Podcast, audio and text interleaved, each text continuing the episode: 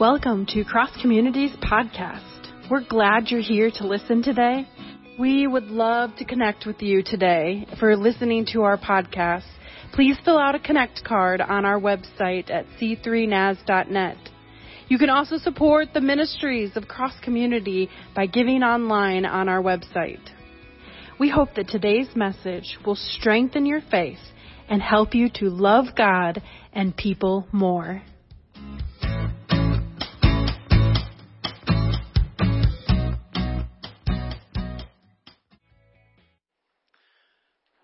Do not take that young voice out of here. I'm hearing amen. So whatever else you're hearing, I don't know about that. But when I hear that voice, I hear amen. Praise the Lord. Well, today, did I get everything? Oh, I better grab that water just in case, but at least have it here. It's kind of a security thing, I think. I don't know. I'm pumped today to talk to you about Jesus. Woo! Man! I mean, all the songs, the music, everything has talked about who? Jesus. Man. Jesus. Jesus. Jesus. There's just something about that name. Amen.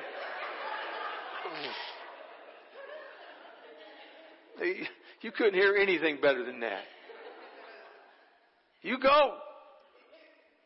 Emperors have tried to destroy it. That name, philosophers or philosophies have tried to stamp it out.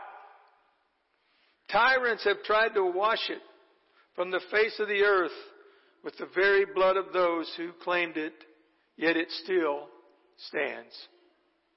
And there shall be that final day when every voice that has ever uttered a sound, every voice of Adam's race shall raise in one mightily chorus to proclaim the name of Jesus.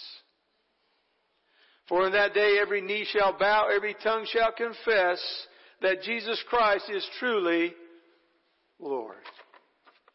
You see, it was not by mere chance that caused the angel one night long ago to say to a virgin maiden, His name shall be called Jesus. Jesus. Jesus. Right? That name. There is something about that name.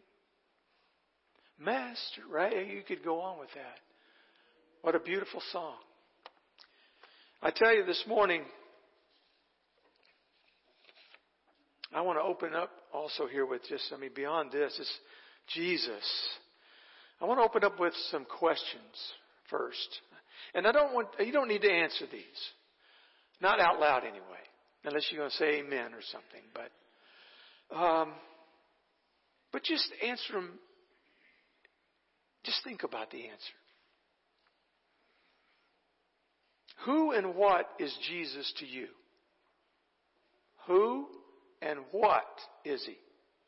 Think about that. Do you talk to Jesus? You can go like that if you want. Do you talk to Jesus? Do you praise Jesus? Do you share Jesus with others? And finally, how do you worship Jesus? How do you worship him? Those are thought-provoking, aren't they? I had to think about those questions and the answers to them. A man came walking through an art gallery when he came upon a picture of the Lord Jesus dying on the cross. He stopped and looked at the beautiful portrait of Calvary's love, and as he stared in the face of Christ, so full of agony, the gallery guard tapped him on the shoulder. "Lower," said the guard. The artist painted this picture to be appreciated from a lower position. So the man bent down, and from this lower position, he observed new beauties in the picture not previously shown. "Lower," said the guard. "Lower still." The man knelt down on one knee and he looked up into the face of Christ. This new vantage point yielded even more beauties to behold and appreciate. But motioning with his flashlight towards the ground, the guard said, "Lower! Go lower! You've got to go lower." So the man now dropped down on two knees and looked up. And only then, as he looked up at the painting from such a low posture, could he realize the artist's intended perspective. Only then could he see the full beauty of the cross. It's the same with worship, folks. Only as we ourselves lower, we get lower in humble submission, can we behold fully the glories of our Lord Jesus. Amen. Seeing Jesus. This illustration made me think. It made me think a lot of things. But it particularly made me think about, how do I worship Jesus? Yeah, I have a close relationship with Jesus. I have a personal one. And I feel that I can talk to him whenever I want. In fact, I'll be talking to him. Yvette thinks I'm talking to her half the time. And I'm just talking to Jesus, dear. I get any comment. She says, "What is he talking about down there?" And I'm just, Jesus and I are just going back and forth. But I'm made aware in this, when I read this illustration, I'm made aware in the words that I am to worship him as Lord of my life. Now, sometimes I just have these personal conversations, but that doesn't sound like I'm talking to a Lord. You see what I mean? And so I need to talk to him, or I need to think of him and worship him. He is our creator. He, we're told in John chapter 1, all things came into being through him. And without him, not one thing came into being.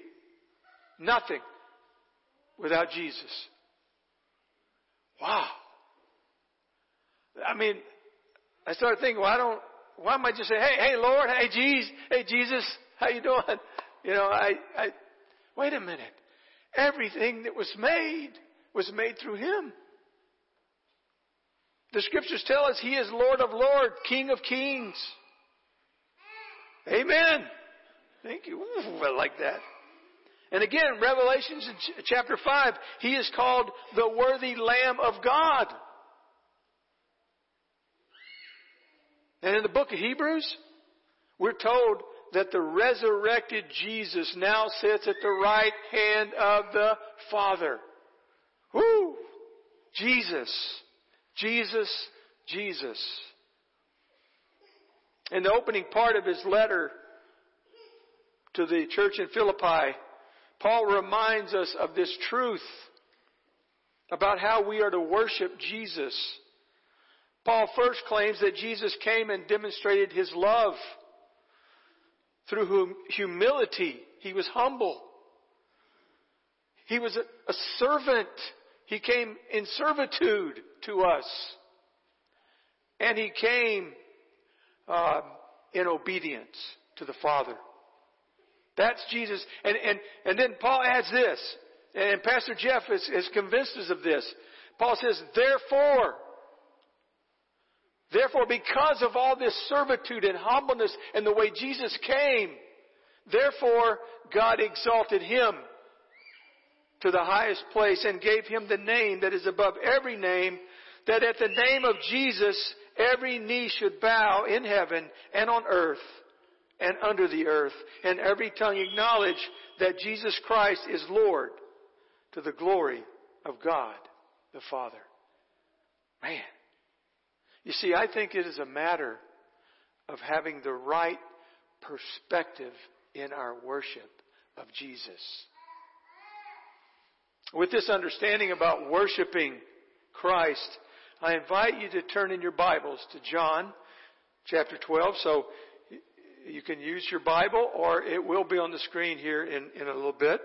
But first, I want to give you a little background to this passage. In this passage, Jesus is entering the last days of his earthly ministry, and he is making his way to Jerusalem. The Passover celebration is just days away, and he's going there. Jesus knew that his life was being threatened by the high priests and the teachers of the law. His raising of Lazarus from the dead, which wasn't that long ago from this passage, has pushed the Jewish leaders over the edge. They're threatened. They believe Jesus is a threat to their way of life. For them, their social order that they have made has been upset. They don't like it. Jesus' claims and his miraculous miracles are all threatening them. I want to invite you to stretch now and stand. And we're going to read from the gospel. So if you would, everybody would stand. Again, it's up on the screen, or you can use your version. This is the NIV I'm going to use today. 6 days before the Passover, Jesus came to Bethany, where Lazarus lived, whom Jesus had raised from the dead. Here a dinner was given in Jesus' honor. Martha served, while Lazarus was among those reclining at the table with him. Then Mary took about a pint of pure nard, an expensive perfume. She poured it on Jesus' feet and wiped his feet with her hair. And the house was filled with the fragrance of the perfume. Verse 4. But one of his disciples, Judas Iscariot, who was later to betray him, objected. Why wasn't this perfume sold and the money given to the poor? It was worth a year's wages. He did not say this because he cared about the poor, but because he was a thief. As keeper of the money bag, he used it to help himself to what was put into it. Verse 7. Leave her alone, Jesus replied. It was intended that she should save this perfume for the day of my burial. You will always have the poor among you, but you will not always have me. You may be seated. May God bless this reading of his word today. In our text here, we see that a dinner to honor Jesus is taking place. And it would seem that this dinner was prompted because Jesus raised Lazarus from the dead. And I think Mary and Martha, his sisters, were pretty excited about that. And they were thankful, and they were praising Jesus. But I think it is Mary's actions that speak loudest in this passage. And you notice Mary said nothing, did she? She didn't mention a word. She didn't defend herself. It was her actions that spoke the loudest. I want you to notice that Mary's perspective of Jesus, the way she sees him at this moment, contrasts with everyone else in the room. Everyone else, to include, from what we know, his disciples. Her view of Jesus was different than anyone else's. And as Jesus was reclining at the table, Mary walks over to him and places herself at his feet. Now, in those days, when you do that, that's considered the most lowly position to be in, to be at someone's feet. And that's what Mary did. She walked in, and that's what she did, right at his feet. She opens up a jar of expensive perfume and pours it on Jesus' feet. Then she positions herself so that she can spread the perfume using her hair. And I can't imagine a more humbling form of worship than this. Can you? I mean, to do that. To come in and do that in front of everyone. Mary is worshiping Jesus from a most lowly perspective. And she was the only one in that room doing that, from what we can tell. All four Gospels talk about this, or some form of it. This incident, this happening, was happening at that moment. You see, normally in those days, the owner of the house would provide foot washing for anyone who came over, right?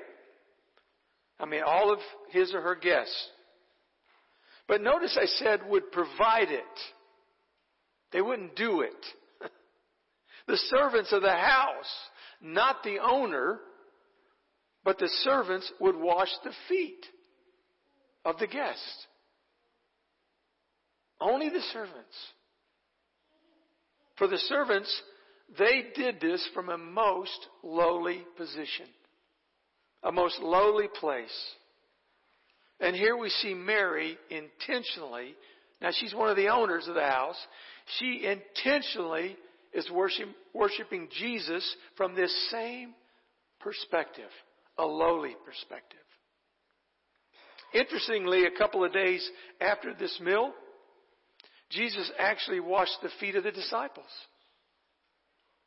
Maybe reinforcing what Mary had done. To kind of get that point back across to them as they were in that room and seen her do this. Another kind of a lesson for them. Would Peter refuse to let Jesus wash his feet? Jesus told Peter, unless I wash you, you have no part with me. Wow. What a lesson learned. You see, for a moment, Peter saw Jesus from the wrong perspective, didn't he? Peter could only see that foot washing was something a servant does. Because they had to. Instead, Jesus was showing the disciples that, like Mary, they should humble themselves and want to do something for each other out of a sense of wanting to belong together. I think Mary was washing/anointing Jesus' feet because she wanted to belong to Christ. And she wanted everybody to know it. I belong to Him. She wanted to show everyone that she belongs to Jesus. And she wanted to be a part of what He was doing. There's some indication from some of the scriptures that she was a disciple of Jesus. I mean, she was a student. So I ask you, as you worship Jesus, are you seeing Him from the right perspective? And does your worship of Him draw you closer to serving others from a more lowly or a most lowly perspective? Where do you put yourself in that? Serving them not just in thought, but in actions. Wanting them to belong to Jesus. Do you serve others that way? And I ask you, do you see Jesus for who and what He is, what He really is? I think Mary did. But she first had to see Him and her world from a most lowly perspective. That's how she worshiped Jesus. Moving on, I want to point out that we don't know how wealthy Mary, Martha, and Lazarus really were. We don't know. But we're told in John's account that Mary willingly poured out on Jesus a very expensive perfume. It was worth, according to Judas, a year's wages. And according to the collective gospel accounts of this same thing, Jesus and perhaps the other disciples complained that Mary wasted that perfume. What a waste! And in John's account, it was Judas who suggested the perfume could have been sold. And the money could have been given to the poor. Like he really cared, right? No matter what the complaint was or who made it, Jesus told the disciples, leave her alone. Just get away from her. Leave her alone. Man. I think when Jesus spoke those words, leave her alone, he could see in the hearts of those complaining a willingness to hold on to something which is keeping them from being all in, like Mary is, and most generous with the things of God. While on the other hand, I believe Jesus could see that Mary worshipped him from a most generous perspective. Not only a most lowly, but a most generous. We need to be generous that way when we worship Jesus. What I mean is Mary never considered the cost of worshiping her Lord at all. I don't think she did. I mean, she took out a year's wages and poured them on his feet. She simply decided to give all she had to worship and show her love to him. Mary was all in, no matter the cost. This made me wonder if I sometimes place too much value on my time, my money, right? My comfort, my status, etc., right? You can fill the other things in. When I am counting the cost of serving my Lord and my Savior. Have you ever done it? I have. I thought, well, that's too much. I can't do that. I don't have time. I've got to say no.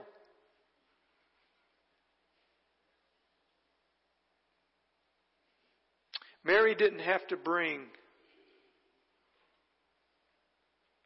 the most expensive perfume out. She didn't have to. But she did. Jesus spoke numerous times about the cost of being his disciple, didn't he? Remember, he said some things about that. And again, I don't think for a moment that he was only talking about money. In fact, I am thinking he was talking about our hearts. The giving of our hearts and how much of it we are willing to give to him and for that matter to others in his name. Ooh. He told those who followed him, in the same way, those of you who do not give up everything you have cannot be my disciples.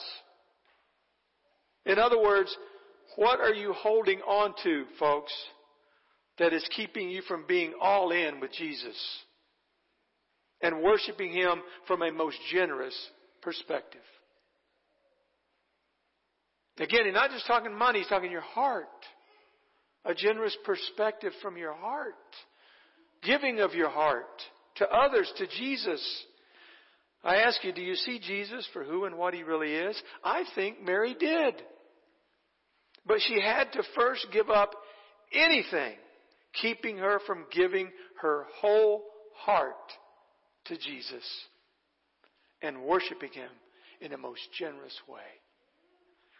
She didn't even think about the cost. And finally, to wrap up, I see that Mary also worshiped Jesus from an eternal perspective as well.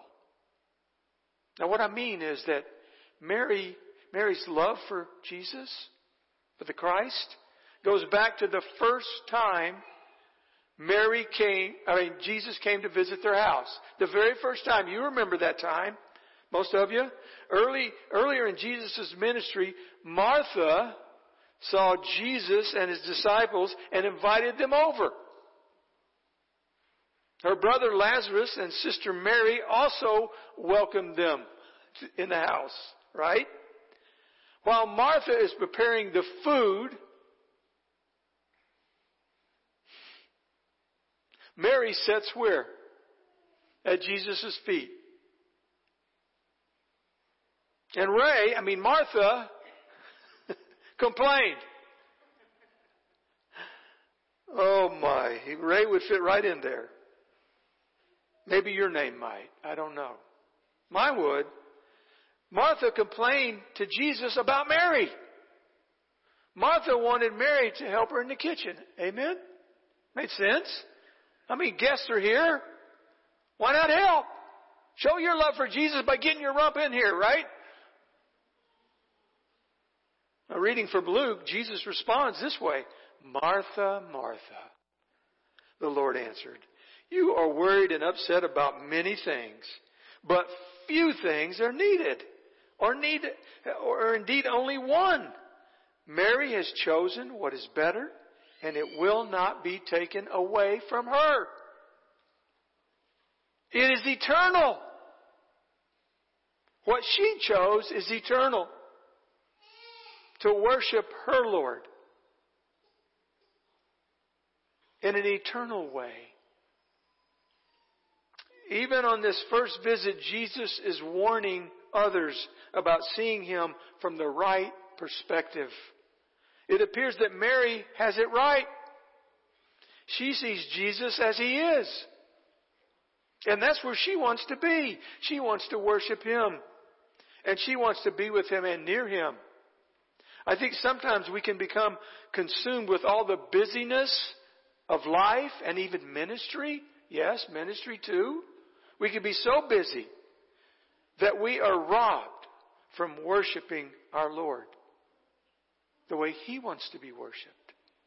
And we even fail to see Christ as he really is.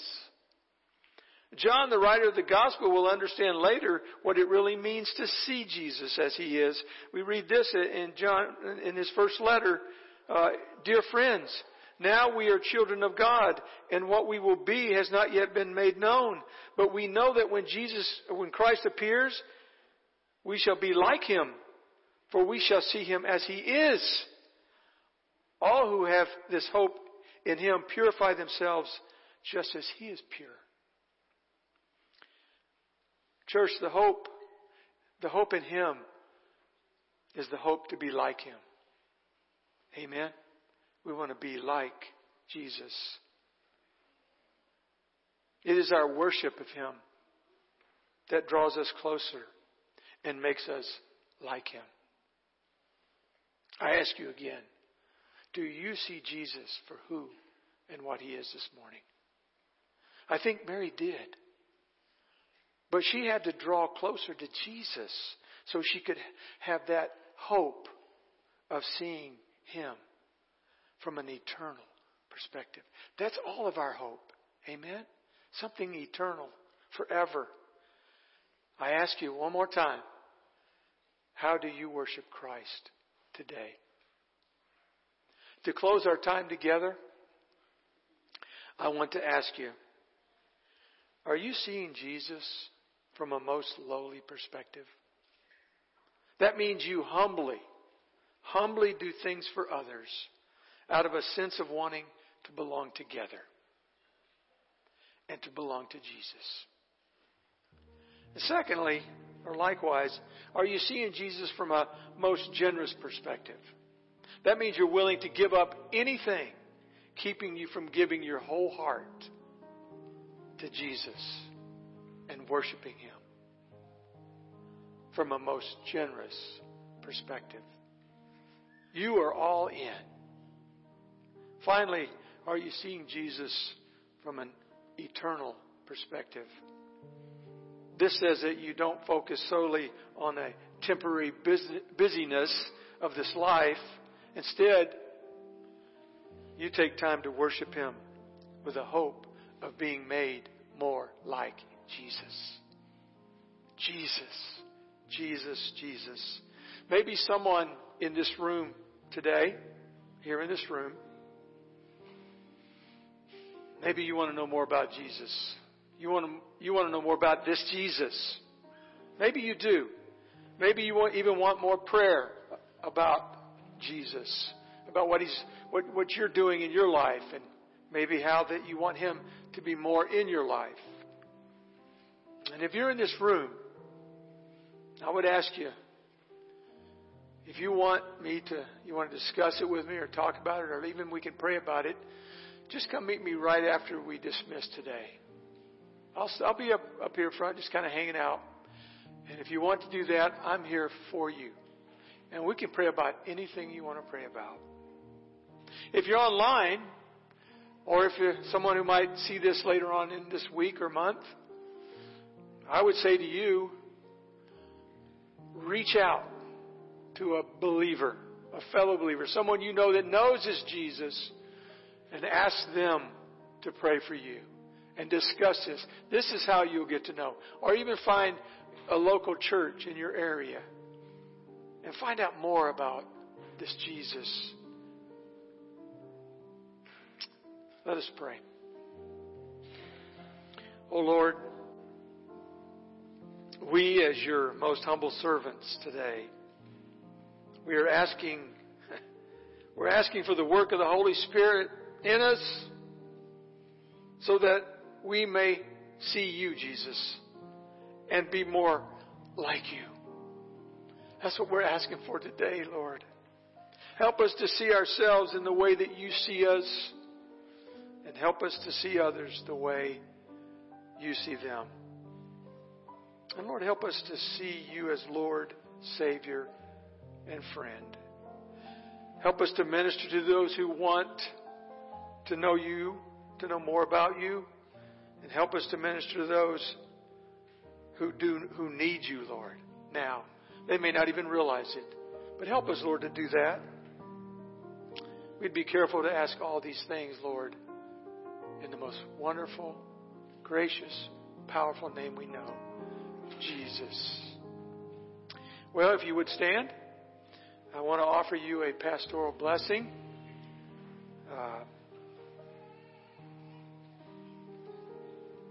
As you go from this place, be like Mary, okay? Be like Mary, humbly doing things for others out of a sense of wanting to belong together. As you go, be like Mary, willing to give your whole heart to Christ and His teachings. Be all in. And finally, as you go, be like Mary, taking the time to worship Jesus with the hope of being made more like Him. Amen? Go in peace.